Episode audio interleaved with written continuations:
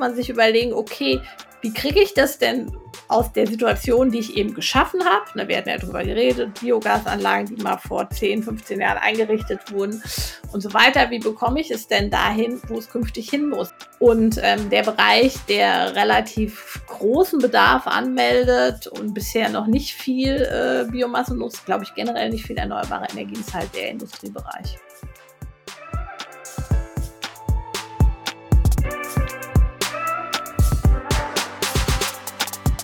Hi, willkommen bei N-Power. Wir sind Markus und Julius und wir sind überzeugt, dass die Energiewende machbar und für den Klimaschutz essentiell ist. Wir produzieren diesen Podcast, damit ihr die Möglichkeit habt, euch Energiewissen anzueignen und möchten euch nebenher spannende Personen und Projekte vorstellen. Los geht's. Eins. Voll gut, sehr schön. Willkommen, ihr Lieben, zum N-Power-Podcast und zwar heute mit einer Folge zu Bioenergie und natürlich die Bioenergie, die Rolle der Bioenergie in der Energiewende. Wie ihr wisst, gibt es ganz viele erneuerbare Energien, nämlich Wind, Solar, Wasser und natürlich auch die Biomasse und Biogas, und da wollen wir heute uns ein bisschen mit auseinandersetzen und da ein paar ja, spezifische Dinge besprechen, weil es gab einige E-Mails, die uns erreicht haben, macht doch mal was zu Biomasse und Bioenergie, weil da habt ihr noch nichts gemacht. Und natürlich ist es auch so, dass wir aktuell mit der Ukraine-Krise ja nochmal stark die Frage aufgekommen ist, was können wir denn nicht auch das Erdgas, was wir aus Russland importieren, können wir das nicht auch zum Teil mit Bioenergie substituieren? Und darüber wollen wir heute auch ein bisschen sprechen, weil wir aber auch wissen müssen, dass Bioenergie im letzten Jahr nur so ungefähr sieben Komma fünf Prozent des Strommixes ausgemacht hat, ist natürlich die Frage, ob das unendlich weit ausbaubar ist. So, deswegen sprechen wir heute darüber. Wir werden darüber sprechen, was ist die Relevanz und was ist das Potenzial von Biomasse und Bioenergie in Deutschland, welche Anwendungen gibt es eigentlich, naja, und wie sieht es in der Zukunft aus? Wo werden wir die, Bio in der, die Biomasse und Biogas in Zukunft nutzen? Und dafür haben wir uns eine wunderbare Person eingeladen. Sie ist die Leiterin des Departments Bioenergie am U F Z, das ist das Helmholtz-Zentrum für Umweltforschung, und sie arbeitet auch, oder ist verantwortlich dort auch, am, sie arbeitet auch am Deutschen Biomasse Forschungszentrum, ist dort die Leiterin des Bereichs Bioenergiesysteme. Boah, das muss man erstmal hinkriegen hier. Und dann ist sie auch noch die Prof- äh, Professorin an der Universität Leipzig. Deswegen willkommen im N-Power Podcast, liebe Daniela Thrän.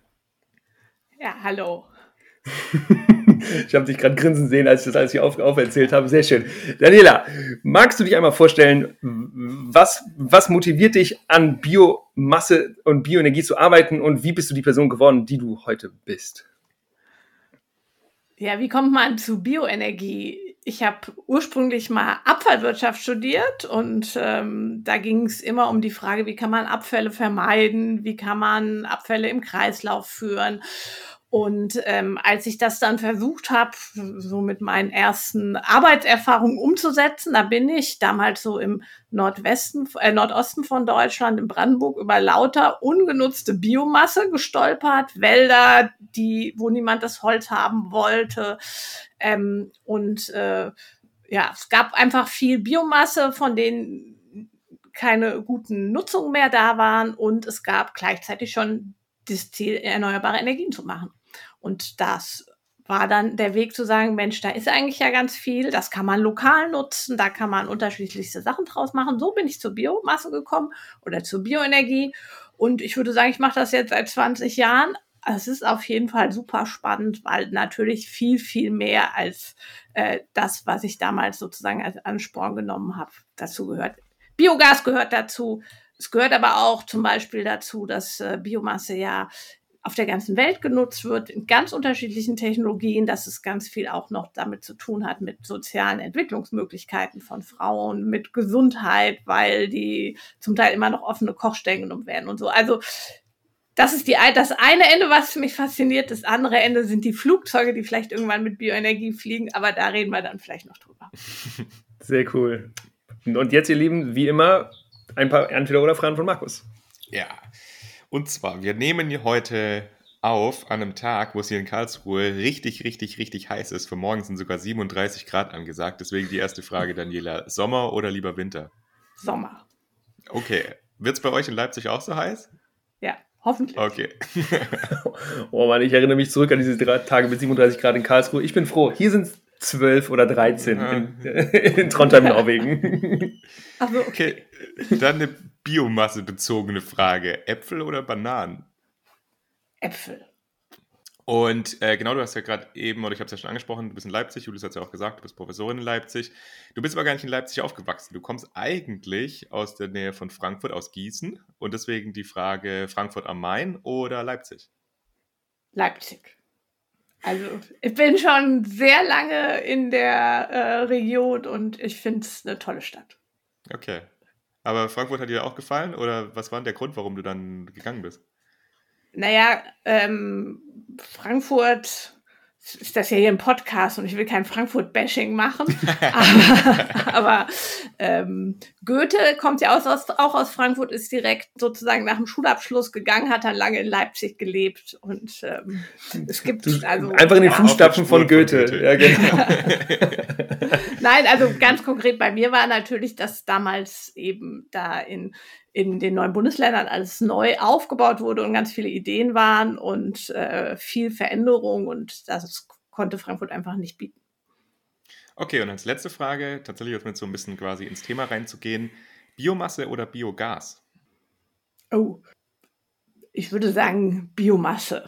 Okay, es gäbe sonst zur Not, es gibt auch den Beides-Joker. Also, wenn du ja, aber wenn wir so ein bisschen nochmal überlegen, Bi- also Biogas ist eben ja nur ein Teil von Biomasse und ich glaube, man muss es immer und das äh, wirklich als Ganzes angucken. Werbung. Ey, Julius, weißt du, was ich mich die ganze Zeit schon frage?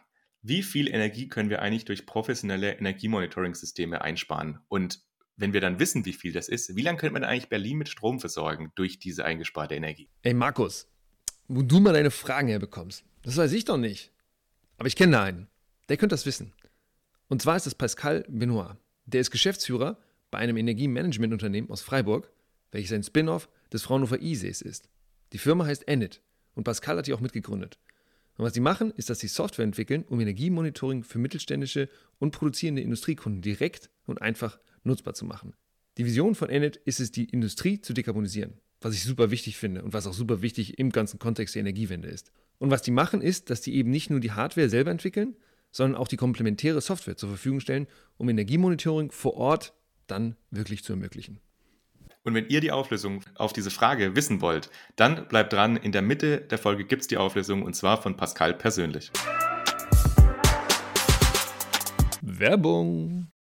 Und genau damit können wir eigentlich auch reinstarten. Also magst du uns erstmal einen Überblick geben, was bedeutet denn eigentlich Bioenergie? Also was verstehen wir denn darunter? Was, was beinhaltet das? Also wir haben es ja gerade schon gesagt, Biomasse, Biogas, aber gibt es da noch mehr und was ist das eigentlich?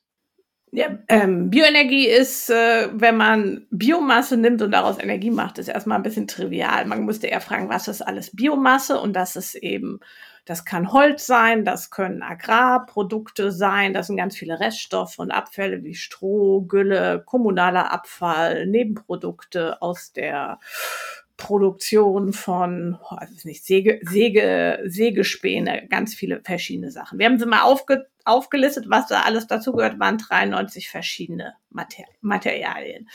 Und ähm, wenn man daraus Energie machen will, gibt es so ein bisschen zwei Hauptwege. Das eine ist, ich mache es mit, mit äh, Wärme. Ja, und das andere ist, ich mache es mit Bakterien. Bakterien ist dann Biogas und wenn man mit Wärme macht, dann kann man entweder direkt Wärme machen oder auch Biomassekraftwerke sind das dann, die Strom machen oder man ähm, macht sich so ein, auch ein Gas, das heißt dann Synthesegas, also quasi man vergast die Biomasse nur und kann dann daraus bis zum Flugkraftstoff alles herstellen. Das sind so die Möglichkeiten und äh, ähm, Julius hat ja gesagt, Sieben Prozent, da muss ich natürlich sofort widersprechen. ähm, ich, ähm, nein, das ist ganz richtig, aber die große Biomassenutzung ist nicht im Strombereich. Ja, also wenn man sich anguckt, Anteil äh, der Erneuerbaren an dem oder welchen Anteil haben die verschiedenen Erneuerbaren am Endenergiebereitstellung, hat Biomasse immer noch über die Hälfte.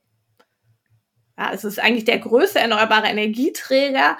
Und das liegt daran, dass es ganz, ganz viel im Wärmebereich eingesetzt wird. Ich nehme an, in Karlsruhe ist das auch bekannt. In Trondheim weiß ich nicht so. Es gibt eben Kleinfeuerungsanlagen in den Haushalten. Es gibt Städte, die ihre, weiß nicht, Schwimmbäder, ähm, Rathäuser, Schulen und so weiter mit so Biomassefeuerungen betreiben. Und das ist eigentlich der große Teil.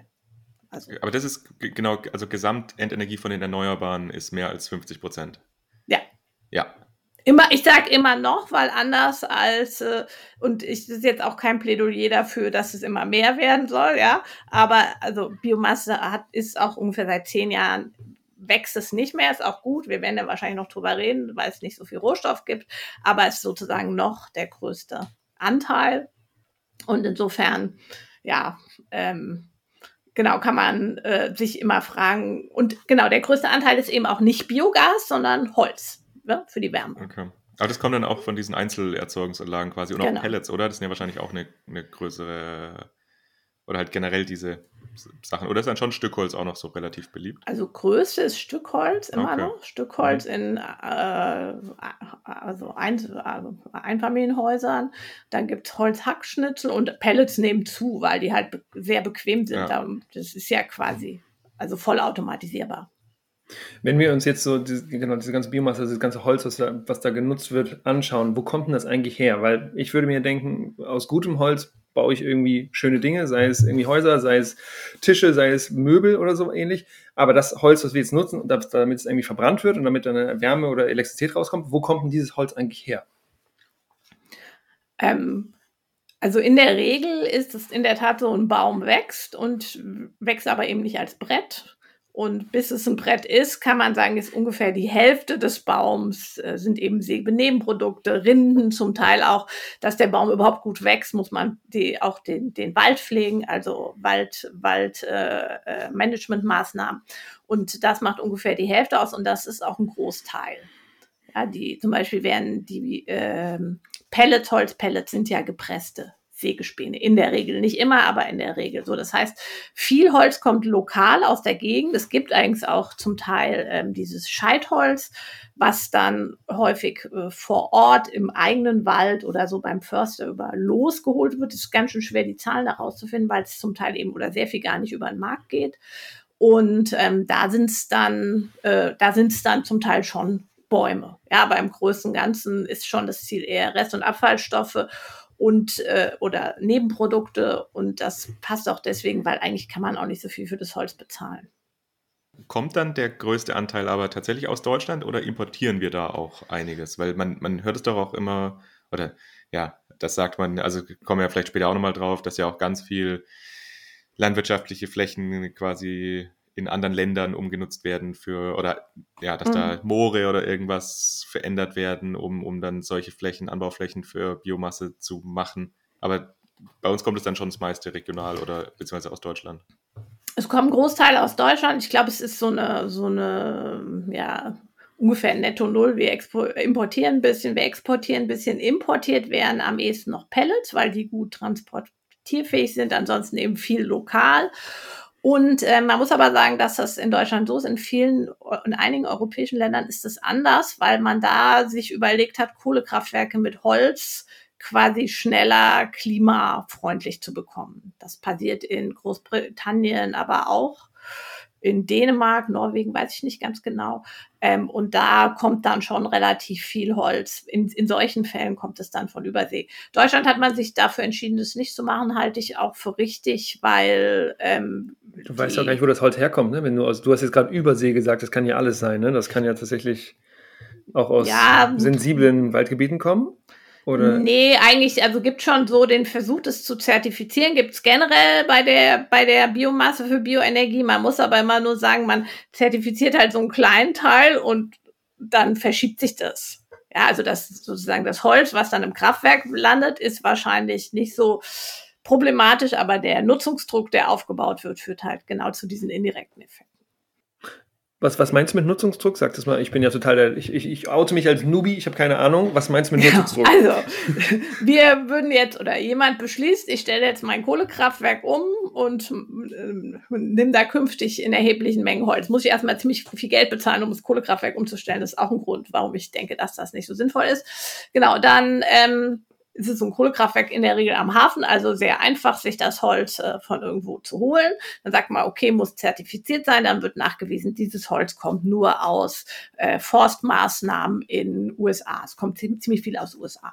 Ähm, so, und dann äh, stimmt das auch, aber gleichzeitig wäre dieses Holz eben sonst für den Holz, in den Holzbau gegangen. Ja, jetzt fehlt da das Holz, dann sagt man, beim Holzbau gibt es nicht so strenge Kriterien, da kann das Holz eben von irgendwo kommen. Und das sind die sogenannten indirekten Effekte und das ist eigentlich auch so ein bisschen das größte Risiko, wenn man Biomasse importiert für Energie, ja, weil man ja. die nie ausschließen kann. Du hast jetzt viel über Holz geredet, das ist ja aber auch Biomasse, gibt es ja jetzt auch so diese Bioenergiepflanzen, so, also Energiemais und diese, diese ganzen Sachen.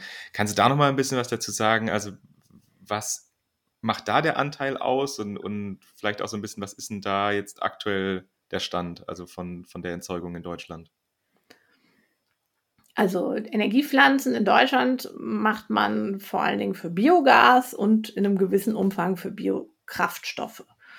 Ähm, ungefähr zwei Millionen Hektar ist relativ viel, also auch in Deutschland viel mehr als in anderen ähm, Ländern. Diese zwei Millionen Hektar, das kann man sich immer vorstellen, elf Millionen Hektar Anbauflächen gibt's insgesamt. In Deutschland? Nicht. Ja. Also, ja, so ungefähr. Das ist ja, ja gar nicht wenig. Ja, das sind ja knapp zwanzig Prozent. Das ist ja eine ganze Menge, ja. Hm. Und ähm, also kann man sich, äh, ich, also, ich glaube, so zwei Drittel ist äh, Biogas und das andere Drittel sind Biokraftstoffe.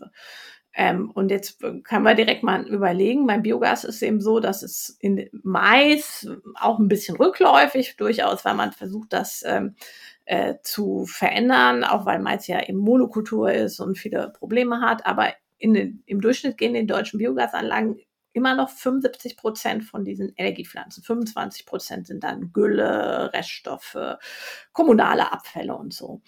Und da ist jetzt natürlich schon auch die Frage, wenn man jetzt sagt, kann jetzt Biogas die in, in der Ukraine-Krise helfen, dann ist es genau, das Biogas ist genau zwischen beiden Krisen. Ja, wir haben eine Ernährungskrise und wir haben eine Energiekrise. Und ähm,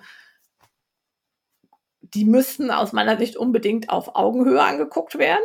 Ja, also das finde ich auch durchaus, sage ich mal, ein bisschen verbesserungsfähig in Deutschland. Wir reden super viel über die Energiekrise. Wir sind den ganzen Tag unterwegs, um die Energiekrise zu äh, lösen. Aber die Ernährungskrise, die auch äh, viel politischen, persönlichen Schaden anrichtet, der, die ist ja nicht so im Blick. Ähm, Bei den Biogasanlagen wird es wohl so aussehen, dass einfach durch die höheren Preise sich die, die, die den Input nicht kaufen können. Ja, also zumindest, also es, man kann das ja immer nur so gemittelt rechnen, aber man kann ungefähr sagen, ab dreihundert Euro pro Tonne Weizen ist es in der Regel nicht mehr sinnvoll, das für Biogas zu verwenden. Das ist für die Ernährungskrise nicht so schlecht, aber für die Energiekrise jetzt nicht unbedingt der Hinweis, wie man da jetzt leicht äh, mehr Biogas macht. Ja, trotzdem, wir reden vielleicht noch drüber, ist es äh, im Strombereich vielleicht schon wichtig, nochmal zu überlegen, wie man auch sogar fehlende Gaskraftwerke da nochmal besser ersetzen kann. Ja. Hast du gerade gesagt, dass, dass, dass man Weizen in Biogasanlagen Nein. nutzt? Nee. Nein, aber man kann über den Weizenpreis rechnen. Ja, die, die Bauern rechnen so, dass sie, das war verkürzt dargestellt, Entschuldigung. Die Bauern rechnen so, oder in der Landwirtschaft rechnet man so, dass man pro pro Hektar Ackerfläche einen bestimmten Deckungsbeitrag kriegen möchte. Ja, und man kann ausrechnen, was kann quasi die Biogasanlage bezahlen für den Mais und wenn das mit dem Deckungsbeitrag, wie würde das für Weizen aussehen? Achso, und dann würde man im Zweifel eher dann eben nicht den Mais herstellen, sondern eben den Weizen, weil der Weizen teurer ist. Ähm, genau, und dann haben die Bio, BiogasbetreiberInnen äh, die Herausforderung, wo sie jetzt noch äh, ihr, ihre, Bio, ihre Pflanzen herkriegen, die sie dann in ihrer Biomasse, in ihrer Biogasanlage ver, fermentieren. Ich weiß gar nicht, was das Wort ist. Genau, also fermentieren. Richtig. Ja, klar. Ja, klar. Vergären. Vergären, ja, genau.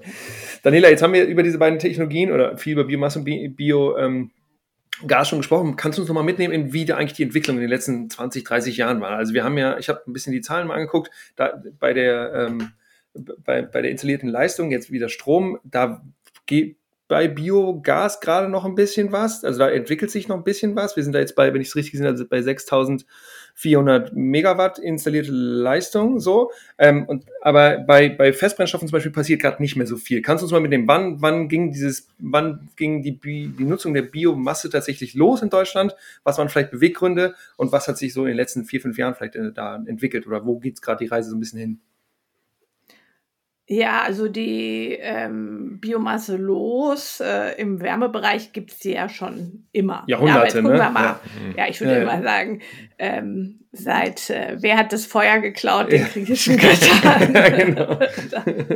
ähm, aber ähm, wenn man Strom anguckt, dann äh, ging das so mit den äh, eigentlich um die zweitausender Jahre los. Ähm, und auch relativ stark gefördert durch das Erneuerbare Energiengesetz. Ich hatte es ja eingangs gesagt, es gab damals sowohl bei Holz ein Problem, dass man das nicht losgeworden ist. Und es gab auch ein Problem mit landwirtschaftlicher Überproduktion. Und das war so ein bisschen, ich weiß nicht, ob ihr, ihr seid vielleicht zu jung, da gab es so Butterberge, Milchseen. In, in Doch, Europa. Schon mal gehört. Ja, aber ja, ja. Und, und eine Schlussfolgerung war, dass die Landwirte eben einen Teil der Flächen stilllegen mussten. Also jeder Landwirt durfte eben nicht mehr alles beackern, nicht wegen, äh, heute würde man das vielleicht gut finden, wegen Biodiversität, das war aber damals gar nicht das Thema, es war einfach nur, um diese Überproduktion äh, in den Griff zu kriegen. Und das waren so ein bisschen die Beweggründe, warum man damals gesagt hat, naja, wir machen, ähm, wir geben auch noch einen Anreiz, wenn man eben solche Rohstoffe verwendet. So, und es hatte einen ziemlich starken Boom, so, ich würde sagen, in den Nullerjahren ist es, hat es, äh, sehr, ist es sehr schnell angestiegen. Vor allen Dingen die Biogasanlagen, ähm, sind ja irgendwie innerhalb weniger Jahre diese inzwischen neuntausend Stück gebaut worden. Und, ähm, bei den Holzheizkraftwerken war dieser Boom nie so stark. Ja, da muss man eher gucken, da passiert tatsächlich immer noch ziemlich viel, weil jetzt ja gerade durch die Wärmewende nochmal äh, wirklich auch Unterstützung gegeben wird, wer sein Haus, also seine Wärmeversorgung klimaneutral macht. Also da, da gibt schon die Erwartung, dass Holz eine Rolle spielen soll im Wärmebereich. Genau, und in, in, die, in diese Zeit fielen dann auch die Biokraftstoffe, ich weiß nicht, über die, über die wir hinterher noch äh, reden, im Biodiesel und Bioethanol, was auch aus Energiepflanzen hergestellt wird. Und dann mit der Erkenntnis aber, dass eben der Rohstoff begrenzt ist, hat man diese Fördermechanismen auch so ein bisschen zurückgefahren. Und man muss auch sagen, dass Biomasse anders als Wind und Solar jetzt auch nicht permanent billiger geworden ist. Ja, es gibt einmal halt den Rohstoff, den hat man immer, der wird nicht billiger. Und die Technologien ähm, waren jetzt zwar auch neu und da ist viel passiert, aber die waren jetzt nicht so revolutionär wie die Photovoltaik oder so, wo man quasi unglaubliche Kostenreduktionen hatten. Das heißt, in den, in den Nullerjahren war Biomasse so eine billige Option, möglichst schnell viel Kohlestrom zu ersetzen. Heute muss man sagen, ist es eigentlich eher eine teure Option. Ähm, kostet so, also was kriegt man so... mal sagen, sechzehn Cent rum, die Kilowattstunde sind so Vergütungen. Und da kann man auch noch nicht mal, also da muss man schon auch einen guten Rohstoffmix haben, um das hinzubekommen. Das heißt, man müsste eigentlich oder man ist dabei und in der Zukunft sieht die Stromerzeugung aus Biomasse vor allen Dingen so aus, dass sie halt ausbalanciert. Ja, wenn kein Wind weht und keine Sonne scheint. Das ist ein spannendes Thema, da kommen wir bestimmt auch gleich noch drauf, oder?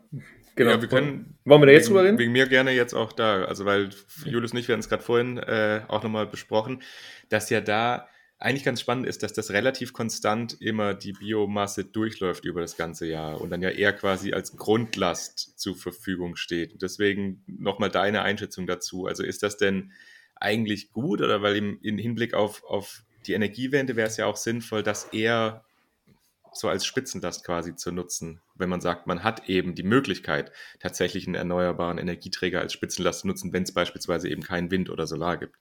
Aber darauf waren die eben nicht incentiviert, ne? Also ich war vor paar, fünf Jahren, sechs Jahren mal in so einem Bio-Energiedorf und die haben eben ihre Generatoren da und die laufen komplett durch und dann werden sie einmal im Jahr gewartet, paar, paar, paar zwei, drei Tage und dann laufen die wieder Vollgas weiter, so.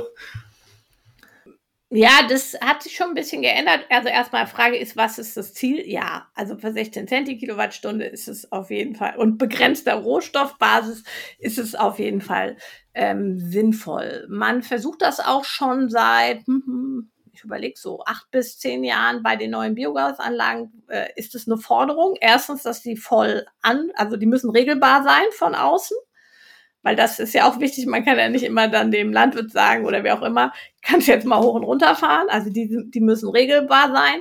Die Blockheizkraftwerke müssen sehr, also sehr schnell ein nachweisliches Startverhalten haben, müssen an- und abschaltbar sein.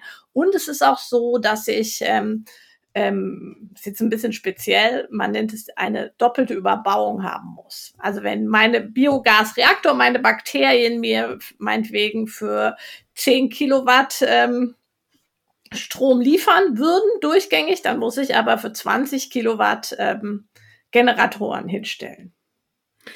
Was ja total sinnvoll ist, ne? Weil dann nur genau. dann kannst du, weil du hattest in unserem Vorgespräch hattest du gesagt, dass Biogas tatsächlich, also dass diese Anlagen auch ein paar Stunden oder, oder auch vielleicht ein paar Tage, weiß ich gar nicht mehr, was du gesagt hast, einfach gar nichts rausnehmen müssen, weil diese, diese Domes, in denen das fermentiert, auch ähm, also so groß ausgelegt sind, dass die, dass man nicht die ganze Zeit immer abnehmen muss. Und das ist ja auch eine Grundvoraussetzung, damit man genau. das irgendwie flexibel ja, nutzen kann und dann sagen, jetzt wollen wir gener- jetzt wollen wir Strom generieren, jetzt wollen wir nicht Strom generieren. Magst du das nochmal kurz elaborieren?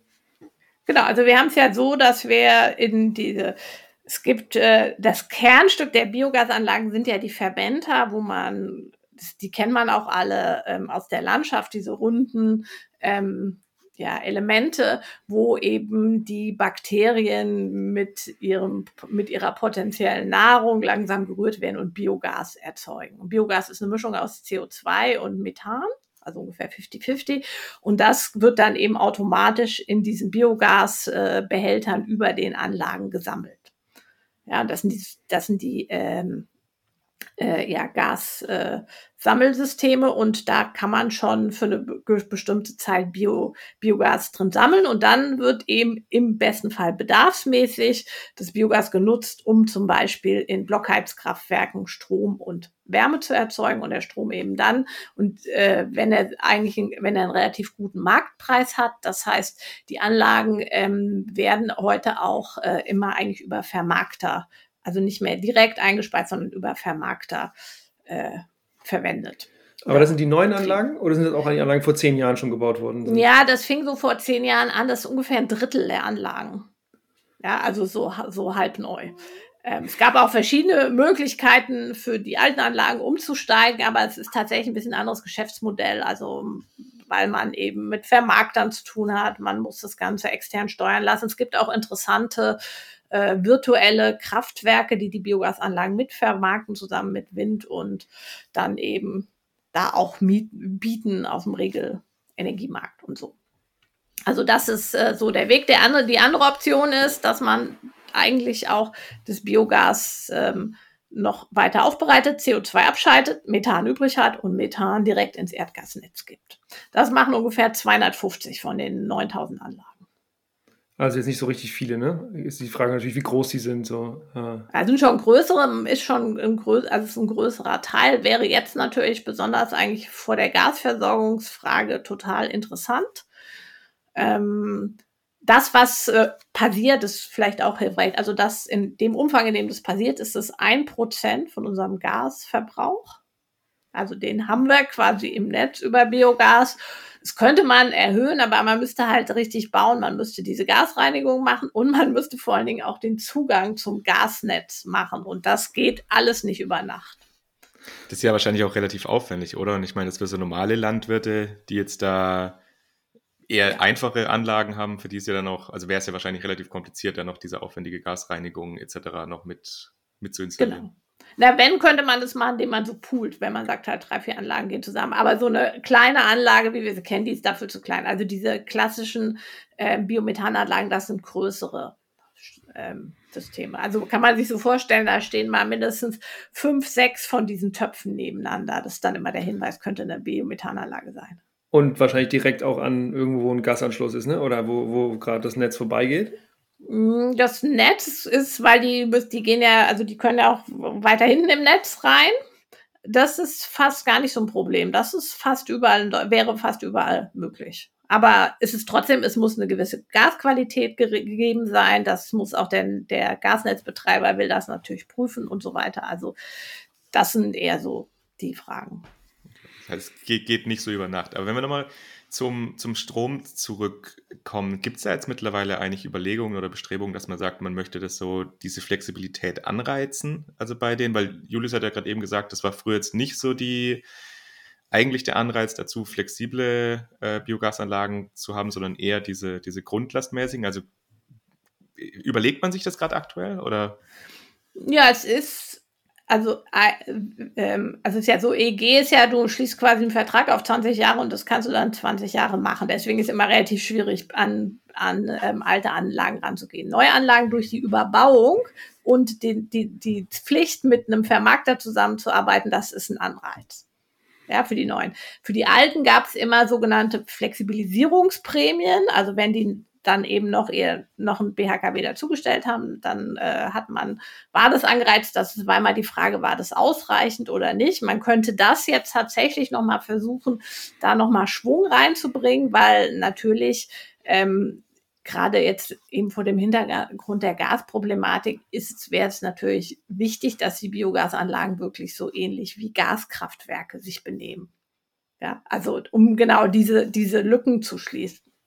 Okay, das hört sich aber fast ein bisschen so an, als du hast gerade gesagt, dass es da eben solche Anreize gab, aber es hat sich auch so ein bisschen angehört, als ob die eigentlich nicht, nicht wirklich ausgereicht haben, um, um wirklich ja, Investorinnen im Zweifel zu überzeugen, dass das jetzt eine gute Sache wäre. Ist das, ist, haben, hören wir das da richtig raus? Also dass es einfach nicht viele gemacht haben oder nicht viele in, in Anspruch genommen haben? Na, ich weiß, also weiß ich gar nicht. Also wie gesagt, ein Drittel hat es gemacht. Ähm... Und ich würde immer sagen, das ist fast, man muss sich mal vorstellen, das ist ja so, sind ja viele Biogasanlagen stehen so landwirtschaftlichen Betrieben. Ja, und da ist das ja nicht nur, da geht es nicht nur ums Geld, sondern auch, wer kümmert sich. Also ich glaube, zum Teil ist auch so ein Generationenübergang da fast nötig, um zu sagen, ich betreibe die jetzt ganz anders. Ja, und dafür hat es auf jeden Fall nicht gereicht, so würde ich sagen. Aber mit, also muss ich eben schon sagen, sind jetzt dreitausend Anlagen, die das so machen. Das ist jetzt eben durchaus auch... Äh, nicht nix, ja, ja, klar. Ja. Werbung. Wir sind ENIT. Wir helfen Industriebetrieben, Energieverbrauch und Emissionen zu reduzieren. Im Schnitt sparen unsere Kunden ca. acht Prozent von ihrem Verbrauch. Wenn alle Industriebetriebe in Deutschland acht Prozent einsparen würden, dann würde man insgesamt Energie einsparen, mit der man die Stadt Berlin eineinhalb Jahre versorgen könnte. Wenn euch interessiert, wie wir das genau machen, dann schaut mal auf unserem YouTube-Kanal vorbei oder auf unserer Webseite. Da könnt ihr euch auch kostenlos bei unserer Software anmelden oder schreibt mir einfach direkt auf LinkedIn. Werbung. So, ihr Lieben, und wenn ihr euch jetzt fragt, was das jetzt gerade eben war, das war jetzt ein Werbeblock. Und wir werden jetzt immer mal wieder in unseren N-Power-Folgen solche Werbeblöcke drin haben. Also nicht in jeder Folge, aber jetzt immer mal wieder, wenn es sich irgendwie ergibt. Aber Julius, warum machen wir das denn jetzt mit diesen Werbeblöcken? Naja, wir kommen ja immer nur alle zwei Wochen raus. Und wir werden aber immer wieder von vielen coolen Companies angefragt, ob wir die nicht auch irgendwie mit aufnehmen können. Und da freuen wir uns hart drüber, dass N-Power mittlerweile mit mehr als zweihundertfünfzigtausend Streams einfach diese Sichtbarkeit genießt. Trotzdem ist es aber so, dass wir nicht allen diesen Firmen die Möglichkeit geben können, diese Sichtbarkeit zu haben. Und trotzdem würden wir denen das gerne geben, weil es eben viele Unternehmen gibt, die wirklich einen Beitrag zur Energiewende leisten wollen.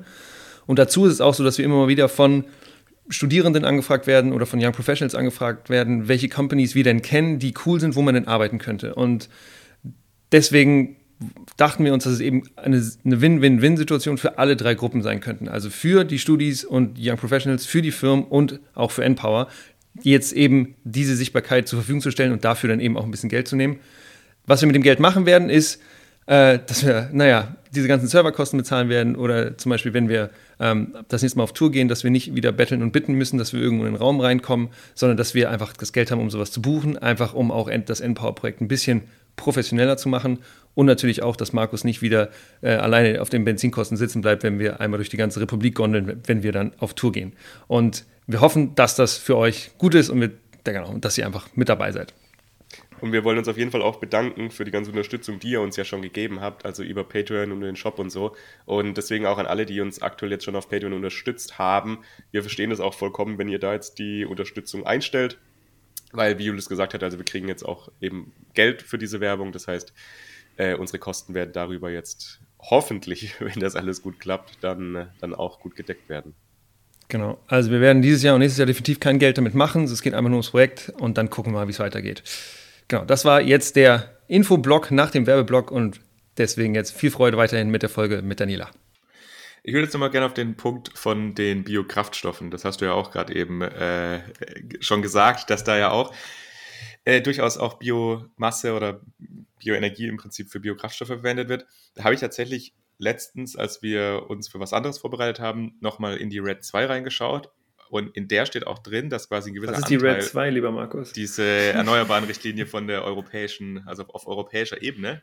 Und dass dann tatsächlich auch bestimmte Anteile eben von Biomasse in den Kraftstoffen enthalten sein muss. Kannst du da nochmal, oder ja, also was, was ist denn der aktuelle Stand von jetzt Biokraftstoffen, den wir aktuell haben? Ja, ähm, darf ich ein bisschen ausholen, dass man die Geschichte Gerne. versteht? Ja. Es gibt nämlich nicht nur die R E D zwei, es gab davor auch mal die R E D eins. Es gab nur die R E D eins. Also die, die ganze Biokraftstofffrage ist tatsächlich sehr stark europäisch motiviert gewesen. Und zwar vor, auch, auch so, als es die Butterberge gab, gab es auch mal ein Grünbuch für... Ähm, für Energie, und da war damals ungefähr zweitausend, war das, oder zweitausendzwei so, da wurde festgestellt, oh, unsere Energieversorgung ist nicht mehr sicher, weil wir ähm, künftig das Öl vor allen Dingen aus Krisenstaaten bekommen. Und dann hat man gesagt, okay, wir wollen das jetzt verändern, und das war eigentlich so ein bisschen der Einstieg in andere, Kraft, äh, andere Kraftstoffe im Verkehrsbereich. Das war gar nicht so sehr... Äh, Äh, damals von von von der, was wir was uns heute motiviert, betrieben. Und ähm, dann hat man gesagt, ähm, man möchte das äh, so anreizen, dass ein bestimmter Teil der Kraftstoffe ersetzt sein muss durch äh, Bio. Damals Biokraftstoffe. Das ist die sogenannte Biokraftstoffquote. Und wer jeder, der zur Tankstelle fährt, hat eben einen gewissen Anteil Biodiesel oder Bioethanol ähm, im Tank. Aber auch da muss man sagen, oder erst recht, da muss man sagen, das, was man, diese Unmenge von Kraftstoff, die im Verkehr gebraucht wird, und das bisschen, was man mit Biomasse machen kann, das lässt sich nicht zusammenbringen. Ja, wir haben da, äh, würden wir nicht die Flächen für haben. Deswegen hat man in der R E D zwei nämlich jetzt gesagt, nee, wir gucken uns jetzt nicht mehr Biokraftstoffe an, sondern wir erweitern die Quote auf erneuerbare Kraftstoffe, das heißt, Ähm, kann auch was anderes sein. Und man ist jetzt eben dabei, auch zu sagen, und es soll künftig nicht mehr aus Anbaubiomasse sein, ja, sondern wir wollen die Rest- und Abfallstoffe dafür nutzen. Und das ist so ähm, der Weg. Man kann zum Beispiel Ethanol auch machen aus Stroh. Da muss man die, das Ethanol wird ja auch über, über Hefen gemacht, und wenn man, muss man den Hefen, muss man so ein bisschen vorkauen, damit die das machen. Also jetzt, die, die möchten lieber Zucker, aber das kann man äh, zum Beispiel machen. Und der andere große Weg ist eben, dass man Holz oder man nennt es Lignocellulose, das kann auch alles mögliche andere sein, was eben nicht gegessen werden kann, dass man das eben vergast und aus dem Gas dann richtige Kraftstoffe macht. So, das sind die zwei großen Wege. Daneben gibt's immer noch, ähm, also, was wir heute im Tank haben, ist zu erheblichen Teil Frittenfett. Es gibt so ein paar, da gibt noch so ein paar Reststoffe, die man äh, gut, gut äh, nutzen kann. Das wird auch sehr gefördert von der E U. Und, ähm, Allein aber das, das Wort Frittenfett ist großartig. Die, genau, also die, die ähm, ähm, das, das, aber das sind eben auch eher so kleinere Bestandteile. Also die Zukunft wird da relativ klar darin gesehen, ähm, und es wird gerade ja die R E D drei verhandelt, dass es eben nicht mehr die Agrar, also die klassischen Agrar- Produkte sein sollen. Und da gibt es ein Mengenproblem. Man muss aber auch sagen, dass wenn ich richtig Biomasse anbaue und dann daraus einen Energieträger mache, komme ich eigentlich nicht klimaneutral raus. Also es gibt schon erhebliche Einsparungen. Das liegt dann so bei, sagen wir mal, um die sechzig Prozent. sechzig, wenn es gut läuft, siebzig mit Anbaubiomasse. Wenn es nicht gut läuft, fünfzig. Und das ist natürlich eigentlich auch jetzt für unsere inzwischen sehr ambitionierte Energiewende gar nicht mehr ausreichend. Wo kommen denn dann die C O zwei Emissionen noch her? Die kommen na, vor allen Dingen aus der Landwirtschaft. Und da gibt es zwei, zwei Hauptgründe. Das eine ist das Düngen. Ja, ich muss den Dünger herstellen, und beim Düngen entsteht N zwei O. Ähm, ja, genau. Und, Und das andere ist, naja, ich fahre mit Traktoren hin und her und mache doch die, einiges. Ja, ja, die natürlich auch wieder Kraftstoff brauchen, ne? Und genau. Der Kraftstoff also, ist dann vielleicht nicht also, aus Biokraftstoff. Genau. Bio. Also das, ähm, wie gesagt, da gibt es auch in, de, in dieser R E D zwei gibt es da klare Anforderungen, dass das eben nachgewiesen werden muss, dass man diese Einsparung macht. Und ähm, zum Beispiel, wenn ich Bioethanol mache, muss ich viel destillieren, dass ich das mit erneuerbaren Energien mache und so. Aber ähm, von der Perspektive her soll das Äh, sich eben ändern und damit komme ich, ich, ich zerre ja immer so ein bisschen rüber zum Holz und den ganzen Rohstoffen, weil das sind aus meiner Sicht auch die Rohstoffe der Zukunft für Bioenergie. Mhm. Also dass wir quasi weniger von diesen landwirtschaftlichen Flächen im Prinzip dafür brauchen, dann für, für auch so Bio- oder halt Energiepflanzen. Genau, also jetzt, wo wir gerade über, über Bio... Bioagrikultur sprechen. Jetzt kriege ich natürlich den, den Weg nicht so richtig hin, aber ähm, könntest du mir nochmal, also was ist, wir wollen da ja weg, ne? Wir wollen ja nicht diese ganzen Mais-Monokulturen und so weiter haben, aber kannst du nochmal einfach basic eine Minute sagen, warum das eigentlich schwierig ist, wenn wir ganz viel Biomasse anbauen und das dann für, direkt nutzen für, ähm, für Energieanwendung? Also das ist in dem Moment schwierig, äh, wenn man generell nicht genug Flächen hat, kann man ganz einfach sagen. Und dann ist noch die Frage, was, vielleicht mache ich einen, keinen guten Anbau. Und ähm, wir können schon sagen, wenn man jetzt mal die globale Brille aufsetzt, dass im Großen und Ganzen nutzen wir sehr viele Flächen weltweit schon. Also es gibt jetzt nicht mehr riesige, unbenutzte Regionen. Es gibt schon hier und da noch was, was man, äh, wo man vielleicht auch besser werden kann, wo man die Ernten erhöhen kann. So, und dann ähm, muss man sich eben fragen, wenn ich noch mehr nutzen will, dann gehe ich eben klassisch sonst äh, in Bereiche, wo heute Wälder stehen. Das ist nicht gut fürs Klima, ist auch nicht gut für die Gesundheit, nicht gut für den Artenschutz. Also das ist ein Grund, warum man davon weg will. Und der zweite Grund ist, ähm, ich bin ja auch im Helmholtz-Zentrum für Umweltforschung, wir haben ein riesiges Problem mit dem, mit der Artenvielfalt. Und äh, wenn man eben diese intensive Landwirtschaft macht, ist das auf jeden Fall ein Element, ähm, die Artenvielfalt zu stören. Das heißt, man müsste weniger intensive Landwirtschaft machen, heißt aber auch sofort, ich kriege nicht mehr so viel pro Hektar runter. Ja, und dann, dann kann man immer, ich finde immer, dann ist das eine, eine wichtige, große Debatte. Dann kann man gucken nochmal, wofür werden die Flächen benutzt. Weltweit ist es für Bioenergie vielleicht so fünf Prozent plus minus. Und ähm, wenn man der große, große Treiber ist da natürlich irgendwie Fleisch. Also über sechzig Prozent der weltweiten Agrarflächen werden für die Fleischproduktion genutzt. Also man sollte es so ein bisschen im, im Paket denken. Dass es die, ja, direkt und indirekt, ne? Also dass da dass Tiere auf den Flächen draufstehen oder dass Flächen genutzt werden, um ähm, Tierfutter herzustellen, oder? Genau, ja. Eigentlich fast nur Tierfutter. Ja, dass ja, sie klar. Da auch stehen, ist okay. Die sind nicht gezählt. Ja, ach so, genau. Ja. Und gut, immerhin Vega- Ve- Ve- Vegetarier sein. Ja. Markus, du hattest eben auch noch eine Frage. Ich habe dich gut unterbrochen. Mich hätte jetzt nochmal interessiert, quasi, wie groß ist denn jetzt eigentlich, wenn wir sagen, wir machen nur Abfallstoffe, Reststoffe und, und Holz, also wie groß wäre dann das Potenzial, was wir da haben? Also wenn wir jetzt diese ganzen, diesen Teil Energiepflanzen einfach weglassen würden. Genau, also die Energiepflanzen machen in der Summe gar nicht die Mehrheit aus. Wenn man jetzt sagt, wie, wie, wenn, was könnte man so machen? Und beim Holz muss man auch aufpassen, ja. Also auch die Wälder sind begrenzt. Also wenn man jetzt mal sagt, man nimmt nur so, eigentlich nur so Durchforstungsrückstände, Resthölzer und mhm. so, also so, dann haben wir das mal ausgerechnet, da kommt man auf ungefähr tausend Petajoule. Und pro, pro, pro Jahr? Nee, insgesamt, oder? Ja, pro Jahr in Deutschland. Pro Jahr, ja. Das ist, wenn wir jetzt mal davon ausgehen, dass wir vielleicht doch mal irgendwann Energie sparen, ungefähr zehn Prozent.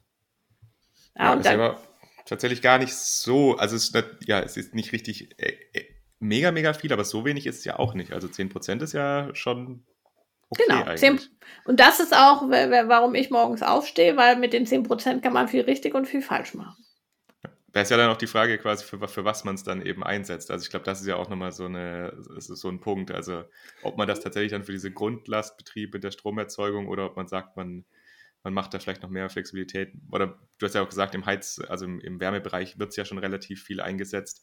Aber diese, diese Reststoffe, wenn wir jetzt da nochmal drauf zu sprechen kommen, das wird ja weniger eigentlich im Wärmebereich eingesetzt, oder? Doch auch, also so ähm, Hack, Hackschnitzel, Reste. Es wird ganz viel eingesetzt, zum Beispiel Industriewärme, wo die ähm, ihre eigenen Reststoffe nutzen.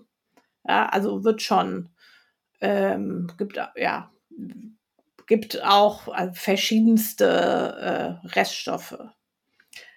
Ähm, aber der Punkt ist in der Tat, wir haben eben nicht mehr und wir haben anders als bei allen anderen erneuerbaren Energien, müssen wir, muss man sich überlegen, okay, wie kriege ich das denn aus der Situation, die ich eben geschaffen habe? Ne, wir hatten ja drüber geredet, Biogasanlagen, die mal vor zehn, fünfzehn Jahren eingerichtet wurden und so weiter. Wie bekomme ich es denn dahin, wo es künftig hin muss? Und da muss man auch sagen, auch im Wärmebereich, es gibt Wärmepumpen heute. Ja, es gibt, auch da sollte man das eigentlich eher künftig einsetzen, wenn die Wärmepumpe mal nicht kann und es besonders kalt ist. Und ähm, der Bereich, der relativ großen Bedarf anmeldet und bisher noch nicht viel äh, Biomasse nutzt, glaube ich generell nicht viel erneuerbare Energien, ist halt der Industriebereich. Also genau, Industriewärme. Lass uns, lass uns, lass uns gerne darüber reden. Also weil jetzt kommen wir auch so ein bisschen so hin, was, wie, wie, wie können wir denn das, was wir da jetzt haben als an Biomasse, wenn wir da nicht unendlich viel größeres Potenzial haben, wo, wo, wo werden wir das denn nutzen? Und du hast es ja gerade schon angeschnitten. Also wahrscheinlich wird es eher weniger im Gebäudebereich sein, weil wir da eben, wie du auch gerade gesagt hast, eben die Wärmepumpe-Alternative haben. Wo sehen wir denn die Nutzung von Biomasse in zehn Jahren, in fünfzehn Jahren? Also ich würde immer sagen, es gibt so vier Bereiche. Grob. Und wir haben natürlich da auch Simulationen gemacht. Am Ende hängt es ganz stark davon ab, wie sich eigentlich die anderen erneuerbaren Energien entwickeln, weil das haben wir jetzt, glaube ich, gesehen, Biomasse kann das prinzipiell alles machen, ist, weil es natürlich auch irgendwie ähnlich ist wie die fossilen Energieträger. Ja, so. Ähm, und da, das ist natürlich immer ein bisschen ungewiss, wie sich die anderen entwickeln. Aber ich würde mal sagen, es gibt vier Bereiche. Erstens schon diese, diese flexible Strombereitstellung. Ähm, aber wo man wahrscheinlich davon ausgeht, dass es äh, deutlich weniger als die Hälfte des Tages ist. Ja, wirklich äh, zunehmend eben diese Spitzenbedarfe äh, zu bedienen. Ähm, den zweiten Bereich, den ich sehe, ist die Industriewärme, ähm, wo tatsächlich jetzt auch viele Überlegungen sind und ähm, wo eben auch zum Teil relativ hohe Temperaturen erreicht werden müssen, was man sonst gar nicht so ohne weiteres schafft. Stahlindustrie braucht sowieso den Kohlenstoff noch, um Äh, da äh, vom Eisen zum Stahl zu kommen. Also da gibt's ähm, auf jeden Fall, das ist ein wichtiger Bereich, wo wir auch nicht sehen, wo es Alternativen gibt. Ähm, im, im Wärmebereich wird bleiben, glaube ich, alle Häuser, die nicht toll zu dämmen sind und äh, entweder weil man das finanziell nicht stemmen kann oder weil es unter Denkmalschutz steht. Also da wird es bestimmt so ein Restbereich blei- äh, erhalten bleiben. Genau, und im Verkehrsbereich ist es relativ eindeutig, dass wir, sage ich mal, so eine Zumischung zu den breiten Kraftstoffen, das ist ja nur eine Übergangssituation. Ja, da, das wird man nur mit E-Mobilität schaffen. Was bleibt, ist Flugverkehr, zum Teil Schwerlastverkehr, solche Bereiche. Und da kann man sich immer fragen, ich bleibe mal beim Flugverkehr. Also wenn man davon ausgeht, dass so ein Flugzeug irgendwie fünfunddreißig Jahre am Himmel ist, das heißt, die Flugzeuge, die zwanzig fünfzig wohl noch fliegen, die haben wir alle schon. Das, dann muss ich halt ganz hart quasi das Kerosin ersetzen. Ja, da kann ich jetzt nicht mit neuen Sachen kommen. Und bisher gibt es zwei Möglichkeiten. Entweder indem man eben mit Bio, also das über Biomasse macht und ähm, eben über diese Vergasungssysteme. Man kann auch äh, Ethanol weiterentwickeln. Will jetzt hier nicht in die technischen Details einsteigen. Oder man würde es aus Strom machen. Das geht auch. Ja, Strom quasi dann komplett Strom, C O zwei plus Wasserstoff, alles neu aufbauen. Und da kann man schon sagen, da hat dann natürlich Biomasse riesige Kostenvorteile, weil die quasi einen Teil immer schon von der Natur haben machen lassen. Ja, Teile der Synthese, während bei, bei diese Power-to-Liquid-Systeme alle super teuer sind. Wenn wir jetzt mal sagen, wir, wir ersetzen jetzt ein paar Sachen, also muss man dann das auch umbauen? Also, weil du sagst, bei den Kraftstoffen wird es ja wahrscheinlich jetzt früher oder später dann eben auch allein durch Elektromobilität wird ja die Anwendung rausfallen. Also ist es dann so, dass bis jetzt Anbauflächen von Energiepflanzen dann umgenutzt werden für was anderes oder ist das im Prinzip das Gleiche, dass wir aus denen, was vorher Biokraftstoff war, dann Biokerosin oder halt ein Substitu- also Sub- äh, Kerosin substituieren können? Oder muss man da dann was anderes machen?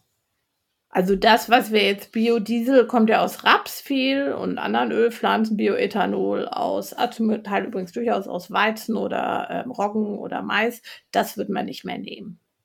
Ja, also man muss schon neue, neue ähm, Fabriken aufbauen, die kommen auch zum Teil schon. Ja, die sind so auf dem Weg. Ähm, Und was vielleicht interessant ist, ich stelle mir das nicht so vor, dass man da eine Fabrik hat, da steht drauf, hier wird Biokerosin drauf gemacht, sondern das sind eben Systeme, da steht dann Bioraffinerie drüber und da ist ein äh, Element, ist vielleicht Biokerosin-Vorstoff und ein anderes Element ist, ähm, ich überlege gerade, ein Grundstoff für die chemische Industrie. Mhm. Ja, und ähm, das sind so eigentlich, also gar nicht mehr so quasi diesen strengen Energieblick, sondern eher eben Zwischenprodukte, die man in unterschiedlichen Märkten unterbringen kann. Wo meine Frage dann quasi jetzt auch noch so ein bisschen drauf hinzielt, ist dann auch, ähm, es ist ja immer noch die Diskussion, ist es eigentlich sinnvoll, eben diese Flächen jetzt für sowas zu nutzen oder wäre es nicht sinnvoller, beispielsweise sowas auch für P V-freie Flächenanlagen zu nutzen? Also dass man sagt, naja gut, wir haben das jetzt mal zwanzig Jahre gemacht mit dem Biodiesel, aber jetzt nutzen wir die Fläche vielleicht anders. Also kannst du da nochmal ein bisschen was dazu sagen? Also wenn wir so ein Flächenproblem haben wie im Moment, ja, dann ist Biodiesel keine gute Lösung. Das, da kommt viel zu wenig, da kommt viel zu wenig raus und Photoagri-P V liefert viel mehr. Ja, man kann eher, also ich würde eher mal sagen, wo würde man die Zukunft von diesen Anbausystemen sehen? Eigentlich immer dann, also Beispiel, man versucht ja jetzt die Biodiversität zu verbessern, indem man diese Blühstreifen wieder etabliert. Was macht man mit den abgemähten Blühstreifen?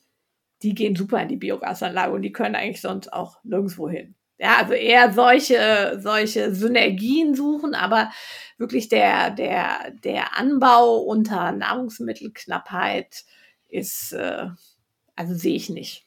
Genau. Also die Flächen wären für was anderes und man muss auch sagen, eben Photovoltaik zusammen mit äh, Biomassesystemen für was auch immer ist natürlich interessant, aber das muss überhaupt nicht in die Energie gehen oder wird wohl auch nicht in die Energie gehen.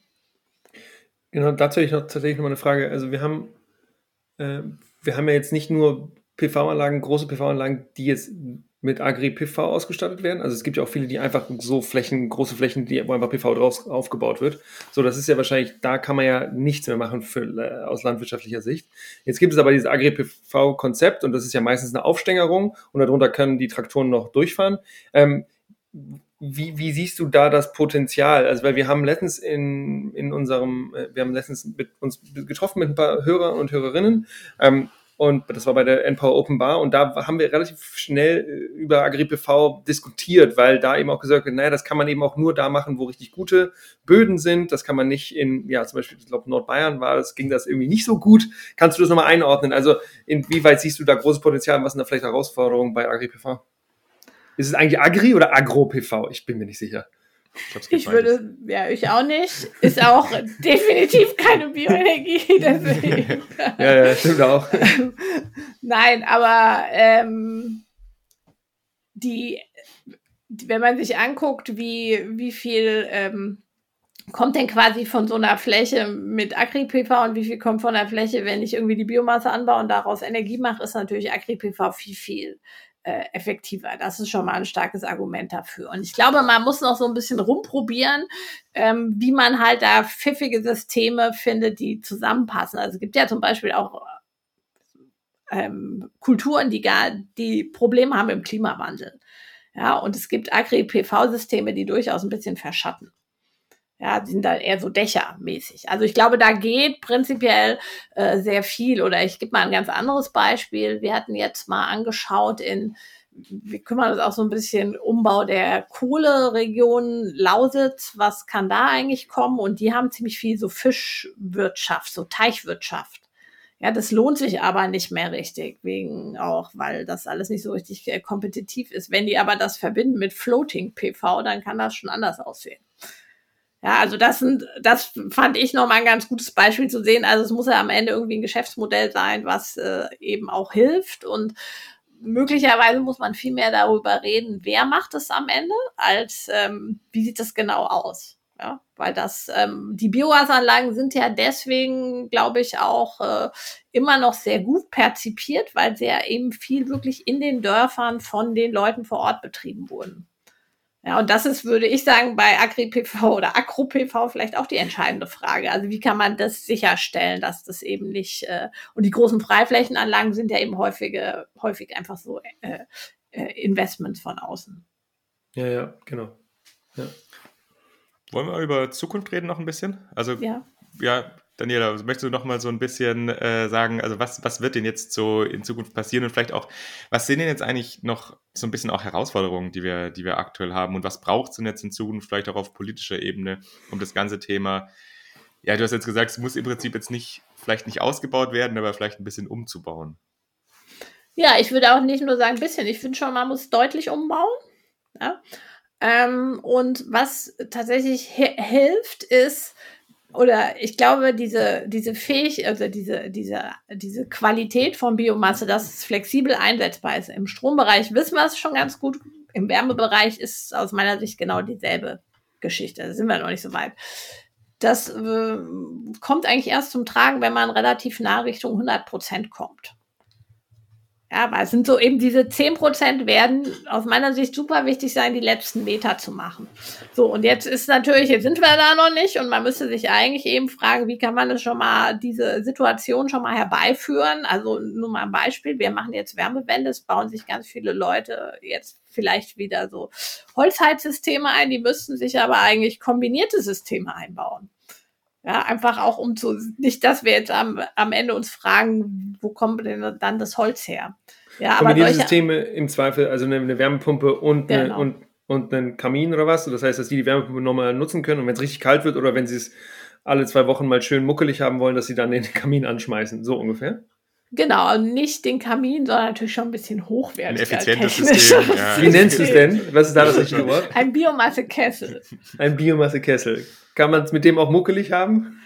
Ah. Im Wohnzimmer? Oder eher nicht so? Ah, das, die, das größte Problem für die Entwickler von den guten Biomassekesseln ist ja, dass diese blöde Scheibe, die hat ja so doofe Wärmeeigenschaften, die macht dir jedes, äh, jedes gute thermodynamische System kaputt. Damn. Ja, aber man wird bestimmt eine, ähm, eine zu, zu Kompromiss Not finden. Biomassekessel anmachen und auf dem Fernseher dann das Lagerfeuer laufen lassen. Traumhaft. Nein, also man kann, gibt da bestimmt alles, aber man kann ja auch, also wenn wir jetzt mal weggehen, vielleicht vom, vom Einfamilienhaus, aber das geht ja bis dahin, dass es ja auch so Mikrogasturbinen gibt und man vielleicht da auch so Strom-Wärme-Kombination hat. Weil was wir doch relativ genau wissen, dann, wenn der Strom knapp und teuer ist in der Zukunft, wird es auch ein Problem mit der Wärme geben, wenn wir über Wärmepumpen gehen. Klar. So, und da, also das wäre, wäre, denke ich, äh, der eine Bereich und der andere Bereich ist, ähm, da haben wir jetzt noch nicht so drüber geredet, es gibt noch so zwei Unbekannte in dem ganzen System. Ja, die sind so ein bisschen außerhalb von der Energie, aber ich glaube, die sind trotzdem wichtig. Das eine ist, ich hatte es angedeutet, die Chemie möchte eigentlich auch ihr, sich umstellen, rohstoffseitig. Nicht nur auf Biomasse, zum Teil auch auf C O zwei, auf Abfälle. Und da muss man, glaube ich, gut gucken, wie das zusammengeht und nicht gegeneinander geht. Ähm, und möglicherweise muss man auch sagen, so viel Holz, wie wir im Moment nutzen für Energie, dann vielleicht eher zum Teil auch für Chemie. Ja, das kann man, glaube ich, aber bei diesen Bioraffinerien prinzipiell einspielen, weil die hätten da auch eine gewisse Beweglichkeit. Und das zweite Thema ist, dass ja, wenn man in die I P C C-Berichte und so guckt, dann gibt es ja eigentlich eine ganz andere Erwartung, was Bioenergie künftig machen soll, nämlich eben eigentlich der Schlüssel zu den negativen Emissionen sein. Mhm. So, und ähm, du sprichst von BECCS, oder?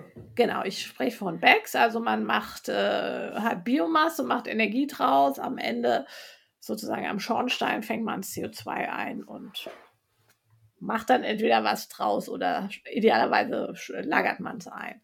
So, und ähm, da gibt es aus meiner Sicht auch Erwartungen, die deutlich zu hoch sind. Ja, wenn man die Berichte liest, dann hat man den Eindruck, wir werden im Jahr zweitausendfünfzig hier eigentlich uns zwischen lauter, zwischen lauter BECCS-Systemen sitzen. Ähm, aber zum Beispiel, wenn man Biogas zu Biomethan aufbereitet, hat man C O zwei als Nebenprodukt. Also man kann da schon mal gucken, wo, wo C O zwei entsteht. Und man muss sich aber entscheiden, weil diese BECCS-Systeme werden groß sein. Ja, und im Moment sagen wir ja eher lieber klein, flexibel, da wo es dann nötig ist. Eine BECCS-Anlage würde natürlich auch wieder lieber durchlaufen. Ja, und dies da, ich glaube, auch da kann man vielleicht auch äh, Synergien finden, aber erstmal vom Systemansatz passt es nicht hundert Prozent zusammen. Wir haben, wir fangen jetzt an, in Deutschland tatsächlich über B E C C S zu reden und zu forschen. Also insofern, das, äh, glaube ich, kann man dann auch äh, voranbringen. Und ich mache einfach mal so eine positive Vision. Man kann natürlich sagen, wir müssen ja auch wieder vernetzen, da wird irgendwas drauf wachsen. Das sind solche Gräser, so Rohr, äh, schilfartiges Zeug. Das ist entfernt so ähnlich wie Holz, kann man sagen. Ja, und wenn man es schafft, ähm, so eine, so eine Synergie zu erzeugen, einerseits mache ich die Wiedervernässung, aber das, was da drauf wächst, daraus mache ich vielleicht Energie und vielleicht dann auch noch ähm, C O zwei, das wären so Wertschöpfungsketten, die wären super interessant. Hm. Aber die, also da muss man wirklich für arbeiten, dass es die gibt. Ja, naja, ich glaube, die Herausforderung ist ja groß genug. Ne? Ich glaube, also genug motivierte Mit, äh, Mitstreiter werden wir wahrscheinlich in den nächsten zehn, fünfzehn Jahren haben, hoffentlich.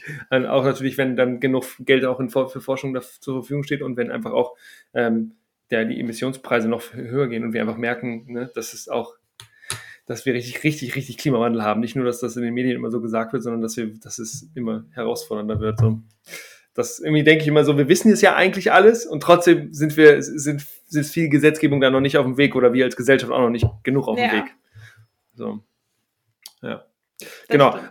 Aber genau, B E C C S und D A X, das sind irgendwie auch Themen, die wir, glaube ich, nochmal bei, auch bei N-Power nochmal ein bisschen anschauen können, weil die haben wir bis jetzt auch tatsächlich noch nicht angeschaut und Direct Air Capture und so haben wir jetzt auch noch nicht angeschaut. Das sind so Themen, die wir auch in Zukunft vielleicht nochmal machen können und ich sehe, Markus äh, nickt, das ist gut, äh, das ist super. Gut, liebe Daniela, dann vielleicht nochmal ganz zum Ende so, was, was wären so die politischen Herausforderungen oder wo denkst du, was, was jetzt auf politischer Ebene vielleicht noch fehlt oder was, was könnte zum Beispiel die Regierung ähm, Scholz, Habeck, Baerbock, äh, Lindner, äh, was müssten die jetzt eigentlich machen, um da die richtigen äh, Weichen vielleicht zu stellen in den nächsten, in den nächsten drei Jahren, die wir diese Legislaturperiode noch haben? Also wenn wir, wenn wir sagen, es muss eben umgebaut werden in die verschiedenen Richtungen, müsste man das eben stärker unterstützen, stark auf die Flexibilisierung gehen, äh, gucken, dass man im Wärmebereich stärker in die Industrie geht, dass man möglicherweise eben auch, wie ich es gesagt habe, für die Wärmewende in Initiative Unterstützung wirklich immer kombinierte Lösungen fordert, um einfach da auch den künftigen Bedarf nicht so groß werden zu lassen. Ähm, Und ich würde auch empfehlen, dass man sich Gedanken macht, wie viel Biomasse haben wir eigentlich insgesamt und wer will die alles haben? Ja, wir haben über die C O zwei, äh, die, die Kohlenstoffspeicherung geredet, Chemie mal kurz. Es gibt übrigens auch noch eine Holzbauinitiative, über die haben wir jetzt nicht drüber geredet. Ja, stimmt, genau, und, klar. Ja. Und ähm, das, da glaube ich, dass man da wirklich Sicherheit schafft, damit ähm, die Sachen gut zusammenpassen. Ja, und damit die ganzen Player auch wissen, auf was sie sich einlassen können, ne? Und Und wo sie dann irgendwie investieren und wo Investitionen vielleicht nicht so sinnvoll sind. Cool. Liebe Daniela, vielen Dank, dass du heute die Zeit genommen hast. Nee, ich fand es richtig spannend. Das ist so ein Bereich, in den ich nicht viel, nicht viel Einblick hatte. Und deswegen freue ich mich voll, dass, mit dir, dass wir das heute mit dir machen durften. Vielen Dank, dass du dir die Zeit genommen hast. Wenn Menschen dich kontaktieren wollen, wo sollen sie dich finden? Weil auf LinkedIn bist du nicht. Ich habe dich jedenfalls nicht gefunden. Ich dachte, ich wäre da, aber... Doch, doch, doch, doch. Du hast du sie ja. gefunden, ich hab, ich Markus? Gefunden, ne? ja, ah, klasse. Da gefunden, ne? Dann, ja. dann, dann werde ich dich nochmal finden, Daniela, und dann packe ich deinen, deinen Kontakt da nochmal in die, in die Shownotes auf jeden Fall. Genau. Ja, gerne. Alles gut. War schön ja, mit dir. Hat super Spaß Mach's. gemacht. Ich wünsche euch noch was. Genau. Vielleicht sehen wir uns ja nochmal. Ciao. Ciao. Ciao. Recap. Recap. Julius, was hast du mitgenommen? Was hast du gelernt? Ach, erstmal fand ich diese Folge richtig gut. Ich finde, Daniela hat richtig gerockt und die hat das, finde ich, gut strukturiert dargestellt. Und ich habe von Biomasse und Bioenergie nicht so richtig viel Ahnung und habe jetzt das Gefühl, schon echt einiges damit mitgenommen zu haben. Also einfach die viel, vielen Arten, wie einfach Biomasse auch genutzt werden kann und wie viel Potenzial da eigentlich noch da ist und diese zehn Prozent, dass man damit schon einiges machen kann, aber dass wir jetzt auch nicht irgendwie da hingehen können und sagen, mit Biomasse werden wir die, werden wir alles, alles lösen. Und das ist eben kein System ist, was krass genau wachsen kann, sondern dass es eher ein Transformationssystem ist. Also wenn wir uns Solar und Wind angucken, dann wissen wir, müssen wir krass ausbauen. Und bei Bioenergie ist das eben so, hm, müssen, können wir nicht so richtig ausbauen, sondern wir müssen gucken, wo brauchen wir das eigentlich in der Zukunft? Und ich finde auch diese Frage nach, da, nach D A X, nee, nach B E C C S, also Bio, Bio äh, C C S, also Bio Direct, wie nennen wir das? Weiß gar nicht. B E C C S, Bioenergy, Carbon Capture and Storage, ne? Genau, B E C C S. Bioenergy, Carbon Capture Storage.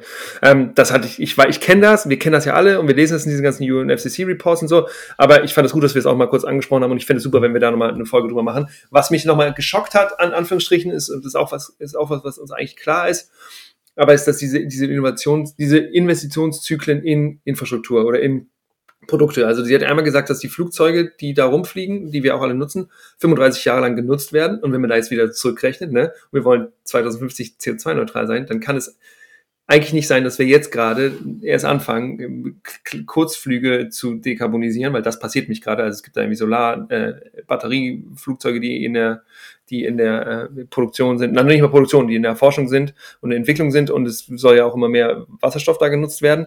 Aber wenn wir das tatsächlich hinkriegen wollen, C O zwei neutral zwanzig fünfzig zu sein, auch im Mobilitätsbereich, im Aviation-Bereich, Alter, dann müssen wir richtig Gas geben.